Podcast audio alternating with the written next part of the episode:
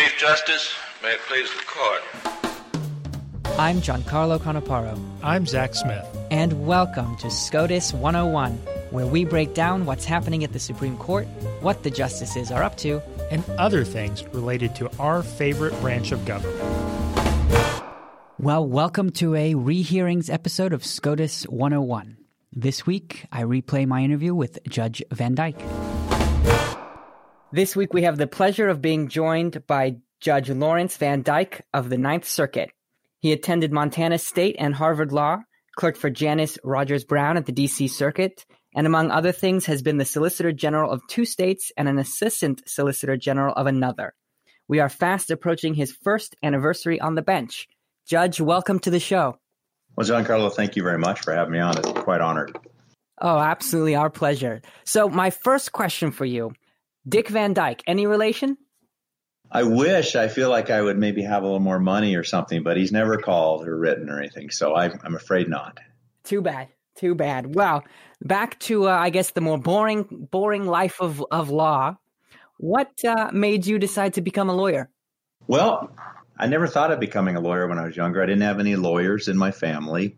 Uh, I grew up in Montana, and uh, my family had small businesses. Uh, first of all, it was a small irrigation business and then my dad bought a farm.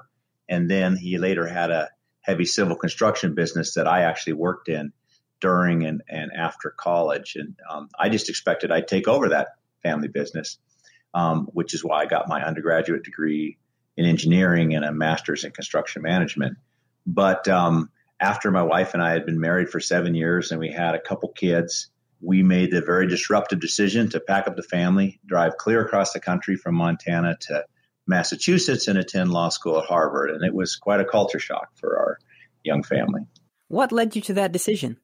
Well, some things had changed with the family business, and those resulted in me uh, deciding I needed to find another job. So I'd asked myself, well, what am I going to do now? And I thought maybe I could go to work for another construction company or maybe an engineering company. I also considered going full time into uh, church ministry. And, and because I also had some vague idea that being a lawyer might be a cool thing, uh, I didn't really know that much about what lawyers did. We didn't have any lawyers in my family, as I mentioned, and, and we really didn't have anybody with an advanced degree at all, I don't think, in my family. But I thought it might be cool to go to law school. So I took a sample LSAT test and I did well on that. So then I took the actual LSAT test and um, uh, I did well on that and applied and got into Harvard Law School. And initially, uh, we were my wife and I we were terrified of um, living in a big city, and so we had actually decided not to go there. We were looking at going somewhere else, um, but ultimately, after some soul searching, we decided to take the plunge and move the family over there. Um, and I'm very glad we did. It was a great experience. And after you go to Harvard, you clerked for Judge Janice Rogers Brown on the D.C. Circuit. How was that? That was amazing. Judge Brown is is an amazing person. She's such an independent thinker um, in in pretty much every way that you could uh, mean that. Um, after spending three years at uh, law school um, with professors and peers, most of whom I, I really liked but didn't see eye to eye with, I really wanted to, to clerk for a judge where that judge would be a mentor, a little more like minded, perhaps. And um, Judge Brown definitely was a mentor to me, not so much because she tried to instill a certain mindset in her clerks. She didn't do that really at all, or because she was even like a particularly active teacher. But a lot by watching how she approached the law and life in general, um, I think somebody that was around her couldn't help but be influenced by that. You, you come across with uh, if you're around Judge Brown for very long, she believes what she uh, what she believes, not because it's easy for her, um, certainly not because it's always popular, but because uh, you recognize she's thought very long and hard about something and she's become convinced that it's the truth. And she loves the truth, Judge Brown does. And she's willing to speak the truth, uh, even though she knows it's going to cost her and make her unpopular, at least in some circles. And so uh, that's, uh, you just can't help but, but have some of that rub off, I think. Do you have any particular special memories of her? Well, um, it's funny because uh, when I was looking for for a clerkship, I had this idea uh, that you know again I didn't know much about the law when I went to law school, and I didn't know much about clerking. I didn't have any family members that were were lawyers, and I had this idea that I really wanted to clerk for a judge that had regular lunches uh, with her clerks. I'm not sure why. I think that meant that I would have you know a lot of FaceTime and sort of informal mentoring or something with the judge. And as it turned out, Judge Brown uh, didn't have a lot of lunches with her clerks, at least not when I clerked for her early on in her tenure as a federal judge. But we did get a lot of FaceTime with her. Um, we would go in, you know, we'd go into her office to talk about a case, and, and, and often we would come out literally four hours later, and we might have talked about everything under the sun except maybe the case. Um, and I'd be like, oh my goodness, I need to go get this bench memo done and, and get home. Um, Judge Brown's interests were so broad that she she never ran short of of interesting issues uh, to discuss. And so that's uh, I think that's probably my my biggest general memory was just of, of clerking for Judge Brown was the amazing conversations we'd have about all kinds of things. Um, one other sort of maybe funnier memory or, or, more specific memory was it actually involves Judge Brown and, and Judge Sentelle, another wonderful judge on the DC circuit. And I was a big fan of both of those judges. I applied to clerk for both of them and I interviewed with both of them. But after I'd started clerking for Judge Brown, I sent Judge Sentelle an email on the internal network letting him know that he may not remember me, but I'd interviewed with him and I was currently clerking for Judge Brown. And she was perfect in every way except one, which was she didn't smoke cigars.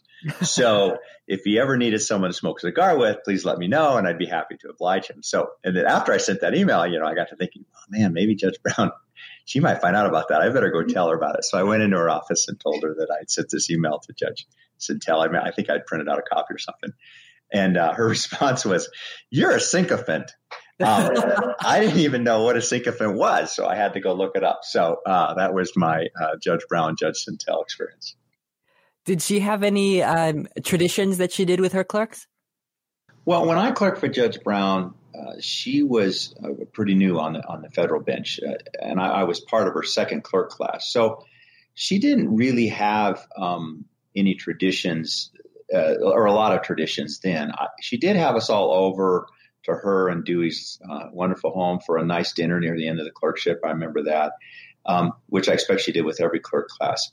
I'm not sure, but she didn't. You know, Judge Brown didn't have those kind of traditions. At least when I clerked for her, the big, like I said, the big memory was um, I guess you might call it tradition, is just the ability to have these wonderful chats about seems like everything under the sun with her. Besides Judge Brown, who have some of your other mentors been? Well, uh, before I ever went to law school, um, one of my uh, key mentors was a preacher uh, named Mike Schrader. That um, in part of the, he was a big reason that I was actually seriously considering going into full time church ministry um, when I instead decided to go into law. And, and, as I tell people, I discovered that as prideful as I am, maybe I wasn't well suited for ministry, but arrogance is kind of a, uh, almost a job qualification for lawyers, you know. So um, I decided to go into law. Uh, but but seriously, uh, Mike, uh, he had a he had a beautiful life. Uh, he showed showed me, I think, through example and through teaching how to live at the intersection of, of love and truth. And obviously I'm still trying to apply that in my life. And, and he's passed he's passed away now, but he was a a big mentor to me before I went into law. After, of course, I went into law. Um, before I actually clerked for Judge Brown, I did spend a year at Gibson Dunn, uh, the law firm of Gibson Dunn uh, in D.C. And during that year, um, Gene Scalia, who's now uh, Secretary of Labor, was a huge influence on me. I got to work on one big case with him for almost that entire entire year, and I learned a lot about excellence from getting to work for Gene. He is an impressive lawyer, and he also has a great sense of humor. And then after clerking for for Judge Brown, um, I went instead of going back to the D.C. office of Gibson Dunn, we moved the family down to Dallas, where we worked in, in the office there for some years.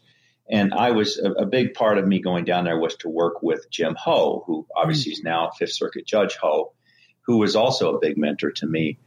Jim was always doing interesting pro bono cases, and he was very interested and active in helping his junior attorneys with their careers. And he always wanted to know what, what a person wanted to do. And I, w- I personally was very blessed to come into his orbit, and I still count Jim as a great friend and mentor. And I say that, like many of my mentors, like um, Judge Brown, Uh, Jim is stubborn about the truth. You know, when he believes something, he's very stubborn and he's willing he's willing to um, say it, whether it's popular or not. And I think obviously that's an important thing. Mm-hmm. And I, after I after I did that, you know, I, I, got into I got out of private practice and working in government, and I was blessed to spend four years working as Nevada Solicitor General um, for Nevada's Attorney General, who was Adam Laxalt, and he is quite a mentor. Adam and I are very different people. He's obviously very active in political realm, and he's but he's such a principled uh, politician, and I, I, don't feel like I necessarily always see a lot of those. So I learned a lot from Adam. Um, it was fun to watch him and to work alongside him and for him, and I count him as a dear friend. And there's a lot more folks. Uh, Nick Trutanich, who's now the um, now the uh, Nevada's U.S. Attorney. He, he, was a colleague in Nevada's Attorney General office. Mm-hmm. Great guy. Jeff Clark, who was my more recent boss at Department of Justice. Um, very, very um, principled, hardworking guy that I, I, I, was blessed to get to work under. Tom Hungar, who's a partner in the DC office at Gibson Dunn. I did a lot of pro bono work with Tom when I was at uh, Gibson Dunn, and uh, very much admire him. And so there's many others. I've very blessed to have gotten to work for and with many amazing people in my career. You mentioned uh, the pro bono work that, that they've done. You've done a lot yourself when you were at Gibson Dunn. What were some of the things that you worked on? Well, um, so as you might imagine, uh, given my interest before law school, that I had that I had gotten, I had uh, thought about going into full time ministry. I was very interested in religious liberty issues after law school, and so very soon after joining uh, Gibson's uh, DC office, uh, two other very junior attorneys and I we came up with this idea of pitching a religious liberty pro bono issue uh, to the summer internship coordinators as a project we could do with summer associates. And our pitch was, well, this will, you know, there, has got to be a bunch of summer associates that like us are interested in this work, and it'll it'll attract them to stay at Gibson. So we sold them on the idea, and when we there ended up being six of us, three uh, basically baby associates and three summer associates. We ended up researching and then writing um, most of a brief in a case involving an Orthodox Jewish day school being zoned out of uh, somewhere in New York. I think it may have been Long Island. And uh, it was just an awesome experience for everybody involved. We were uh, we were uh, all of us very young attorneys. We got to do work that we maybe normally wouldn't get to do uh, as such an attorney. So I was definitely bit by the bug, and I think it was a great great opportunity for. I think it was a great marketing thing for for Gibson Dunn too. So that was my I did that with my big pro bono project I did before going off to uh, to clerk. And then after clerking, after I went down to Dallas office of Gibson, and that's one thing I loved about Gibson is they were always very supportive of doing pro bono work and and working uh, for Jim Ho. I continued doing a lot of religious liberty pro bono work, and, and, and then of course Jim went off to be the Texas Solicitor General, and, and so I was doing some without him after that. But we, it, one case we had, we successfully sued the state of Texas about an election regulation, and it was a real elected group of plaintiffs that that we sued on behalf of, including uh, the ACLU and, and what is now First Liberty, which is a religious liberty litigation firm. So sort of a strange bedfellows case in that case. We, we won that case. I also wrote several Supreme Court amicus briefs in several cases. Um, one of those cases was on behalf of the Gays and Lesbians for Individual Liberty in support of the Christian Legal Society. So I was really, um, I was really honored to be able to work on that case and uh, take the lead in that case. Um, and then we would moot lawyers arguing various cases. Uh, I remember mooting a Becket Fund lawyer who was arguing a case in the Fifth Circuit involving animal sacrifice by a um, Santeria pr- practitioner, uh, I think in the Dallas area. So it was a real interesting, very different, but all sort of involving religious liberties. And then I think the last pro bono case that I actually helped with before I went into government service, and then you can't really do much pro bono, was um, involved in Mississippi church that had been zoned out of an area town. So basically sort of came full circle to doing a very similar case to what we'd done with the, uh, the Orthodox Jewish Day School up in Long Island when I first started. On the subject of working as an SG, has anyone ever told you you're a modern day Serranus Hastings? Who's that? So Hastings, he was a lawyer and a judge and a politician. He traveled out west from New York to California during the mid 1800s. And he basically just hop skipped along from state to new territory to new state, serving as a politician, a judge, uh, sheriff, you name it. Uh, and and like and like him, you basically skipped from state to state as Solicitor General. How yeah. did that? How did that happen? Um, so no, I never met, never heard of Mr. Hastings, but um, it does. I think my wife would probably um, say yes. That does sound like you, uh, and with raised eyebrows. Um, uh, I, you know, I, have been very blessed. Um, I have a very patient and long suffering family, especially my wife Cheryl, and they definitely put up with a lot of moving over the years. Um, and honestly, I don't, I don't think I would have been able to have the uh, the, the, the, pretty exciting career um, that I was able to have um, and without being able to move around. We literally lived in the east, the west, the north, and the south of this great nation. And, and, and while it was definitely a challenge to move, I will say um, that uh, it, it, it, allowed me to have opportunities. Um, in fact, I don't think I would have the wonderful job that I have today, which is my dream job, um, if I if I hadn't been willing to move to Nevada, for instance, to work with uh, Attorney General Adam Laxalt right after he was elected. So, and, and and the other thing I would say about being willing to move around, I realize not everybody can do that, but but being able to move around means that now I literally have friends all over this uh, nation, uh, friends and former colleagues that I got to know uh, through life and law, um, Texas and the East Coast, DC, um, all over because of being willing to move, and that's just a huge blessing. At Christmas time, you you're very aware of that when you get get out your Christmas card list, right? What were some of the similarities and differences between each of your Solicitor General positions? You know what? I'm glad you asked that because you know people I think just have an idea of state solicitors general offices that is that is usually sort of built off of the idea of what the federal solicitor general's office is, right? And people are more familiar with that office. Um, and I always try to make sure people know there's quite a bit of variability between the state solicitor general offices from state to state. Um, one funny anecdote: when I first moved to Montana, someone uh, I, I, was talking, I, I, think it was to like a, a, former solicitor general, and someone told me they said, uh, "So just so you know, the office of the solicitor general." In Montana is literally just that, my office, uh, my literal office. Uh, so, whereas, you know, so it's one person. And in, in, Texas, there was, I think, almost two dozen attorneys uh, in the Solicitor General's office. And in Nevada, I was sort of uh, sort of the middle ground there. It was uh, a small but amazing team of folks. So very different composition, and also uh, very different sort of work that you do. And the Texas SG's office has a large staff. I think in a lot of ways operates like the federal solicitor general's office on some, on the front lines of many of the biggest national cases in the country. In Montana, I actually litigated more in the trial courts than in the appellate courts, believe it or not, because um, oftentimes a, a, a, case that was very important to the state of Montana might actually have been a case brought in the in the trial court there in state state trial court. Um, and then in Nevada, that was uh, sort of the Goldilocks, um, the, the, perfect, uh, the perfect mix, I guess. We did everything from state and federal trial courts um, all the way up to doing a lot of uh, amicus briefs and trying to get cases granted in the Supreme Court. So it really was, and we had a small team of about four of us. Uh, and and you, you, get such a broad swath of everything from uh, tax issues to state criminal law issues to federal habeas issues, um, and a lot of multi-state issues. So there are there are, but I do also want to note that there are some similarities in state SG's offices, regardless of uh, you know not notwithstanding the differences. And one is that I think in all of the offices, I, the three offices I worked in, um, you usually get to work with. Uh, amazing attorneys from other states when you're a state solicitor general. So even you know in Montana, the smallest office I was in, we got to coordinate with other states, which is great because you, you build this great network of, of professional relationships with other fantastic state attorneys.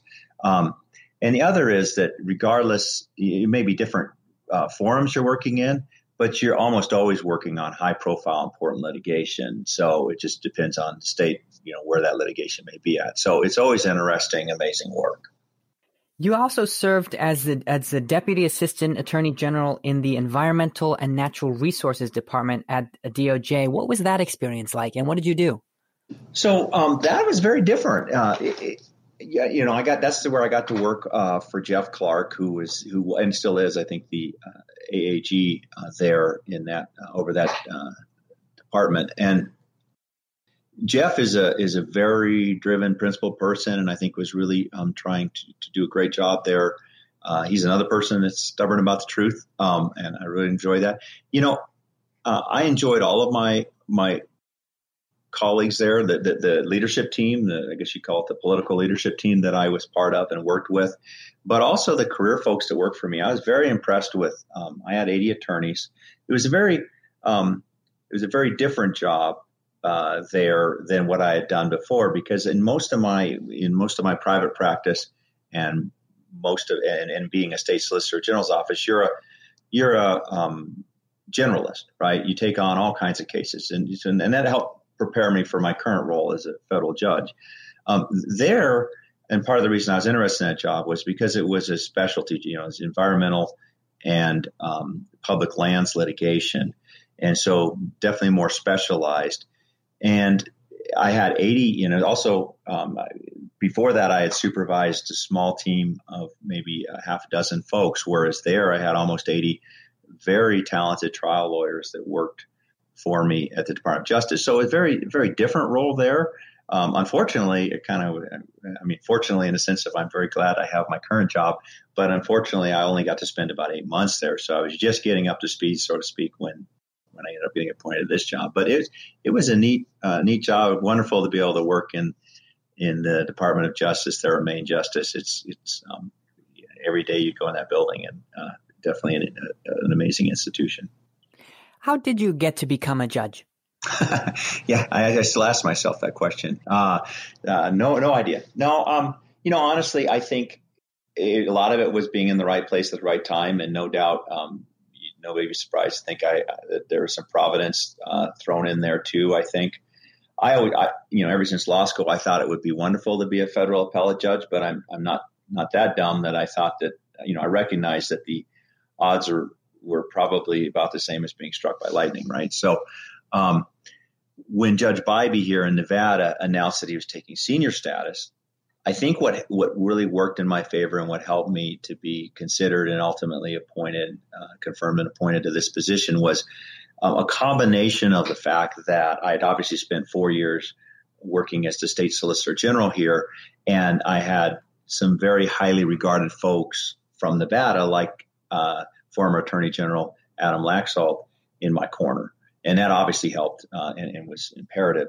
Um, I think it also helped that I had strong support across the country, right? So, you know, the, the, the White House folks and the, and the various folks that are considering who to fill these posts, you know, they, when, if they're hearing from people across the country that they uh, have a, had a good view of me, I think that helped a lot. Um, and so it was sort of a combination of the, support at home here, I guess, so to speak, and then and then also um, support across the country from folks that I'd worked with in my various jobs, and then also as you know representing states. Your confirmation hearing was not only contentious, but you were the subject of some really harsh and unfair criticisms. Do you have any thoughts on the confirmation process? Well, it was definitely contentious. Um, you know, that wasn't a surprise to me. Uh, my wife and I, Cheryl, uh, my wife Cheryl and I had, had talked beforehand, and we had agreed that, um, you know, I had run, I had run for for state judge uh, in, in an election before, and that was challenging, and uh, and so we knew based on, and I and I'd worked in the public eye in my role as Solicitor General. Um, in these states. And so we knew that it was going to be tough. Um, we knew that it would probably be contentious we didn't know how it would be. You know, you can't forecast exactly how it, things will play out, but you you know it'll probably be tough. And um, so we weren't surprised. It does hurt to be attacked like that um, and vilified, uh, but I definitely was not surprised. But I, I will say this: um, while it was no doubt it was tough in the, in the moment, it was challenging and, and tough. What I remember most about that process is the the amazing support and um, just kindness that so many people showed me from old law school friends um, to people I'd worked with around the country, uh, lawyers. A lot of them, uh, a lot of the lawyers that I worked with wrote letters of support, uh, which was super helpful. My non-lawyer friends um, that you know probably didn't fully understand everything that was going on would send me notes, um, and it's such. A, I was genuinely overwhelmed by the um, kindness of so many people. So I, it is a contentious process. It's challenging, and I don't know what we can do to try to fix that. Um, but it also, what comes out of it is there's a lot of great people in this world, and I'm very, very thankful for that, and very mindful of that. So you're coming up on your one year anniversary on the bench. That'll be January 2nd. What are your uh, reflections on your first year? so I I really love this job. Um, it, it, really is my dream job, and nothing um, actually. You know, I, I, pinch myself, and and it's it uh, is what I'd hoped it would be. Um, I, the only in, in, in, almost every respect, I love getting to work with my um, clerks closely on trying to get cases right. I love my my judicial assistant is is a woman I I uh, knew from back in the Nevada Attorney General's office, and she's amazing. Uh, she came over with me. And uh, the only thing I would say, in, in the cases are, are, super interesting, and my colleagues have been great to work with. The only thing I would say that has been less than pleasant surprise is the sheer volume of the job. I I clerked on the DC circuit, as we talked about, uh, not on the Ninth Circuit, and so, and of course, you know, it's it's you hear all the time the DC circuit doesn't have a very heavy caseload, um, and uh, I would definitely say there's some truth in the fact that the Ninth Circuit has seems to seems to at least in my experience have a much heavier caseload, and it, it's not an exaggeration to say that I've I've worked more weekends since starting this job on average, I think, than in any previous job I've done. Um, so the workload's been an adjustment, and, and a little bit, you know, when you when you when you dream of being a federal appellate judge, I think you dream of sitting and pondering long hours about you know esoteric legal issues. Uh, it's it's a bit of a raging river, uh, so you don't have a lot of time to sit and ponder. But I have an amazing staff, great colleagues, and like I said, a wonderful judicial assistant, and and things really. And I think I'm starting to finally sort of plane out, and um, the last couple months starting to sort of get on top of it a little bit. I don't feel like I'm drowning, so it really is the best job. Uh, that, that there's there's just a lot of it given that most of your first year has been uh, uh, in COVID land, have you been able to develop any traditions of your own with your law clerks? Um, you know, I when I first started, I had several folks. I obviously had clerked and had some idea of, of some traditions, but I, I had talked to a couple folks that gave me some ideas about things that they did with their judge when they clerked, and and I made a little short list. Um, and I've tried to do some of that, notwithstanding the pandemic and the and and the, the workload. I, I usually eat with my clerks either either out or um, or in chambers. Uh, probably once a week at least, and and, and they they definitely get lots of FaceTime, uh, probably more than they prefer sometimes maybe. Uh, we we typically have the clerks and my assistant Jan over to my house about once a month or so for uh, dinners, or we go to Jan's house, who happens to be an amazing host and cook. So uh, we'll, we'll, we spend a lot of time together as kind of like a small family, which has been wonderful. We've actually done a couple shooting outings. Uh, I, I, do some uh, competitive shooting from time to time, and so we did a couple of those with the clerks, and, and everybody came out uh, with with uh, no injuries, so that's good. Uh, we we floated the Truckee River, which was a blast. I'd never done that before, uh, even though I lived here for some years. so that we're definitely going to do that every year, hopefully. And of course, in honor of Judge Sentelle, we will occasionally smoke cigars together, but smoking is optional. Do you keep any special mementos uh, in your chambers, either from your career or your life before the law? so I was a little surprised at how big the office is they gave me, um, and it's so big. I have I actually took my home gym and put it in my office, so I have my home gym in my office. So I don't know if that counts as a memento, but uh, I've got got that here. And then um, I've got a challenge coin collection that I've sort of picked up over the years uh, in working in state AG's offices and, of course, Department of Justice. And I also have a collection of bobbleheads, um, including my Justice Scalia and Justice Thomas bobbleheads that I that I uh, got over the years. Uh, and uh, I've told my clerks um, that when they roll off each year, they they have to buy me a bobblehead of themselves. Apparently, you can go get yourself get a you know send a picture and get a bobblehead made yourself. So um, my hope is to have a sort of a, a shelf full of my former clerk bobbleheads. So we'll see if that sticks. I hope it does. And uh, let's see. And finally, I have I have the bullet uh, over there framed that I used to harvest a bull elk with my uh, pistol years ago in Montana before I went to law school. I keep that around to try to remember who I was before I got all educated and civilized. Well, Judge, it has been such a pleasure having you on. And I'm going to want to ask you one final question before we let you go. That is, if you could have a conversation with any Supreme Court justice, living or dead, who would it be and what would you talk about? Hmm. So, uh, well, I let's see. I, I probably want to talk with Justice Scalia and ask him where he went wrong with his son Gene.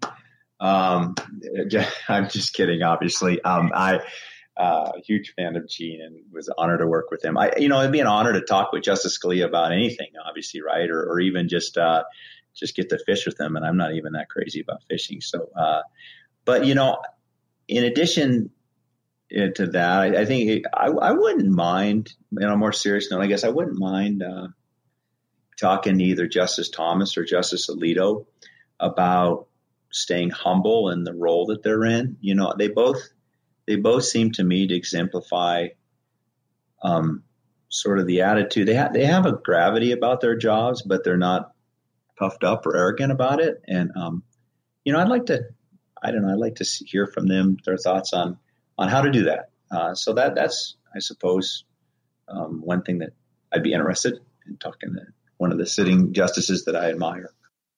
Well, Judge, thank you so much for joining us. No, thank you very much. I sure appreciate it, Giancarlo, and, and uh, thank you so much for having me on.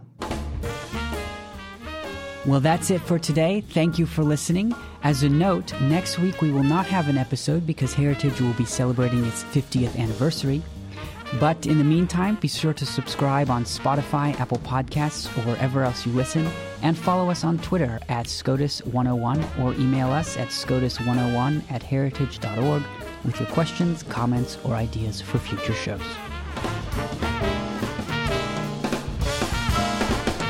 Case is submitted. You've been listening to SCOTUS 101, brought to you by more than half a million members of the Heritage Foundation. Executive produced by Giancarlo Canaparo and Zach Smith. Sound designed by Lauren Evans, Mark Gunnery, and John Pop. For more information, visit heritage.org.